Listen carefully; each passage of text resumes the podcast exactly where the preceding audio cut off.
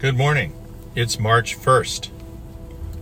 Welcome to Doing Life Finding Peace in Stressful Times. This is the audio version of the book by the same name. This morning's title is Pick Me. But Moses said, Who am I that I should go to Pharaoh, and that I should bring the children of Israel out of Egypt?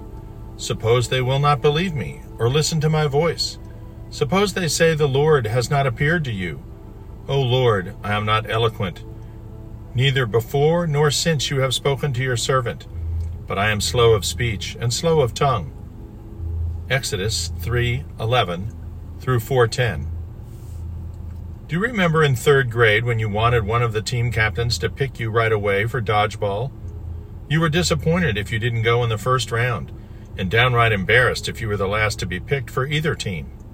For many of us, though, this gradually changes through high school, maybe college if you went, and then certainly extending into our work lives. Some people are always the first to volunteer. They are happy in the spotlight, confident in their ability to lead the way. But truthfully, that's not most of us. Most of us enter a lecture hall today and sit somewhere near the back. And this is especially true if you know they might be calling on people for answers or maybe to volunteer. So, what's happening here? Have we lost confidence since third grade? Is it just the desire to be included and perceived as valuable that made us jump up and down to be picked back then, and now not so much? As we become adults, perhaps we start to understand the weight of responsibility. If we are picked, sure, we are included in a way, but now we are depended on to perform a task. And we know that others may be unhappy or disappointed in us if we fail. Fear of failure keeps a lot of people from reaching their potential, as you will recall astronaut Captain Scott Kelly emphasized in an earlier devotional. Many of the Bible heroes did everything they possibly could to avoid stepping up and doing what God asked them to do. Moses made every excuse he could think of, even while standing in front of the burning bush, with God promising him that he would be right there with him. Jonah didn't just refuse to obey, he ran the other direction as fast as his little legs and a ship would carry him. Then, even after God rescued him from drowning, and he finally preached to the wayward city of Nineveh, Jonah didn't like the outcome and so was furious with, you guessed it, God. Sarai, Abram's wife, was told she would bear a son in her old age, from whom would come untold numbers of descendants. Her reaction?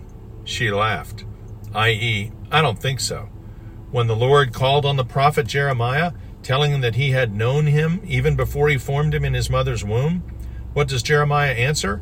Something along the lines of, uh, Lord, you've got the wrong guy. I am too young, and I am not what you would call a good speaker. Jeremiah 1 6. Immediately after, Peter correctly identifies Jesus as the Christ, and Jesus tells Peter and the disciples that he must suffer and die, and then rise after three days. Peter takes him aside and chews him out. Really? At the Last Supper, when Jesus is demonstrating servanthood by washing the disciples' feet, Peter refuses. Really? He jumps to the front of the line at the Last Supper and says, I will lay down my life for your sake.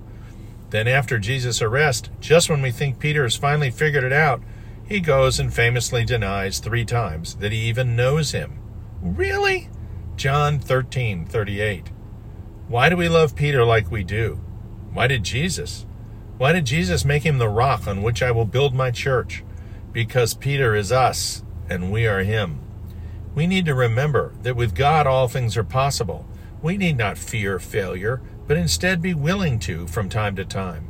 We can safely return to that excited anticipation we felt in third grade when we so wanted to be picked. When God picks us, we need not worry that we will let him down as long as faith and obedience guide us. So go ahead and pick me, Lord. Pick me. I'm ready. Be strong and courageous. Do not be afraid. Do not be discouraged, for the Lord your God will be with you wherever you go. Joshua 1 9. The Lord is my light and my salvation. Whom shall I fear? The Lord is the strength of my life. Of whom shall I be afraid? Psalm 27 1. Lord, when opportunity knocks and we prayerfully consider the leading of your Holy Spirit, let us go forth boldly, knowing that the Creator of the universe has our back. We might fail sometimes along the way, but God is in it for the long haul. Amen.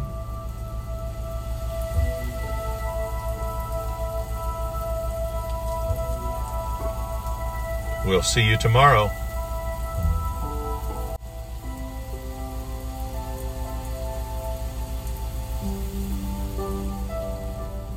Good morning. It's March 2nd. Welcome to Doing Life, Finding Peace in Stressful Times.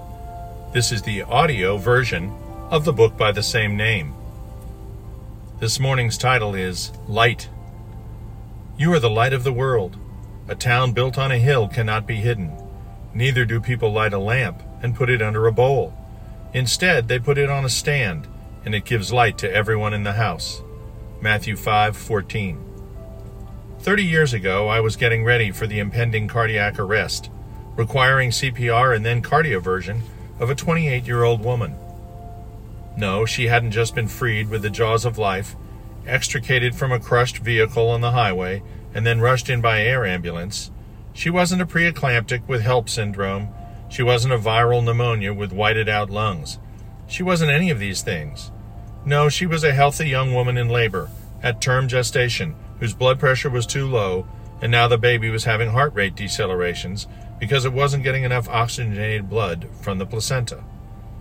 Back then, emergency medicines weren't locked up in an automated, passcode locked Pyxis, which would only dispense the drug if the proper order was entered in the electronic medical record. The drugs were in a fishing tackle box that was in the room next to the patient's bed. The labor room was dark, as they often are. I gave the order for ephedrine to up her blood pressure, and one of the two RNs in the room opened the tackle box, removed the dark brown glass vial, and handed it to me. I snapped off the top, drew up the appropriate amount into the syringe, and quickly injected it into the patient's IV. I expected some increase in the patient's pulse and tremulousness, but not what we got. The patient began shaking violently and clutching her chest. Her pulse and blood pressure both shot through the roof, and she began complaining both of chest pain and shortness of breath. Her EKG suggested coronary ischemia. In short, she seemed to be having a heart attack. I was flabbergasted at her response to a single dose of ephedrine as we put her on oxygen, called anesthesia, and prepared for the worst. Just as I was sure she would arrest, standing in the well lit hallway, waving the anesthesiologist into our room, I pulled the glass vial out of my scrub pocket and looked at it closely. It wasn't ephedrine, it was epinephrine. Good old straight adrenaline. The two cardioactive drugs used to be manufactured in identical little brown single dose glass vials. Only holding them to a bright light and reading the label with care avoided potentially catastrophic errors. Thankfully, her symptoms resolved in under four minutes. Her baby's heart rate recovered, and she went on to a normal delivery of a healthy baby. I can tell you, however, that my coronary arteries were squeezed at least as much as the patient's that night. You see, errors get made in the dark, and errors get made if things are either poorly labeled or labeled incorrectly. Unfortunately, man has made most of his decisions in the dark since the Garden of Eden, and man is well known for applying labels that mischaracterize his fellow man. Prejudice and racism are alive and well today, all over a dark world in which so many fail to see clearly that God loves us all equally. Christ is, in fact, the light of the world. He even calls himself this. Those who put their trust in him then become lights themselves, and they can then pass his message of love and peace on to others. There is no reason to fumble in the dark, and maybe make a fatal mistake when you can rejoice in the light every single day. The path to peace is in fact impossible to see without his forgiveness in grace, shedding light on each step that we take. Father, lift our eyes so that we might fix our vision on the source of the light that has saved us from the pain, misery, and guilt of our own repeated mistakes, always made in the dark. And through the Holy Spirit, let us be a light to all those around us. Amen.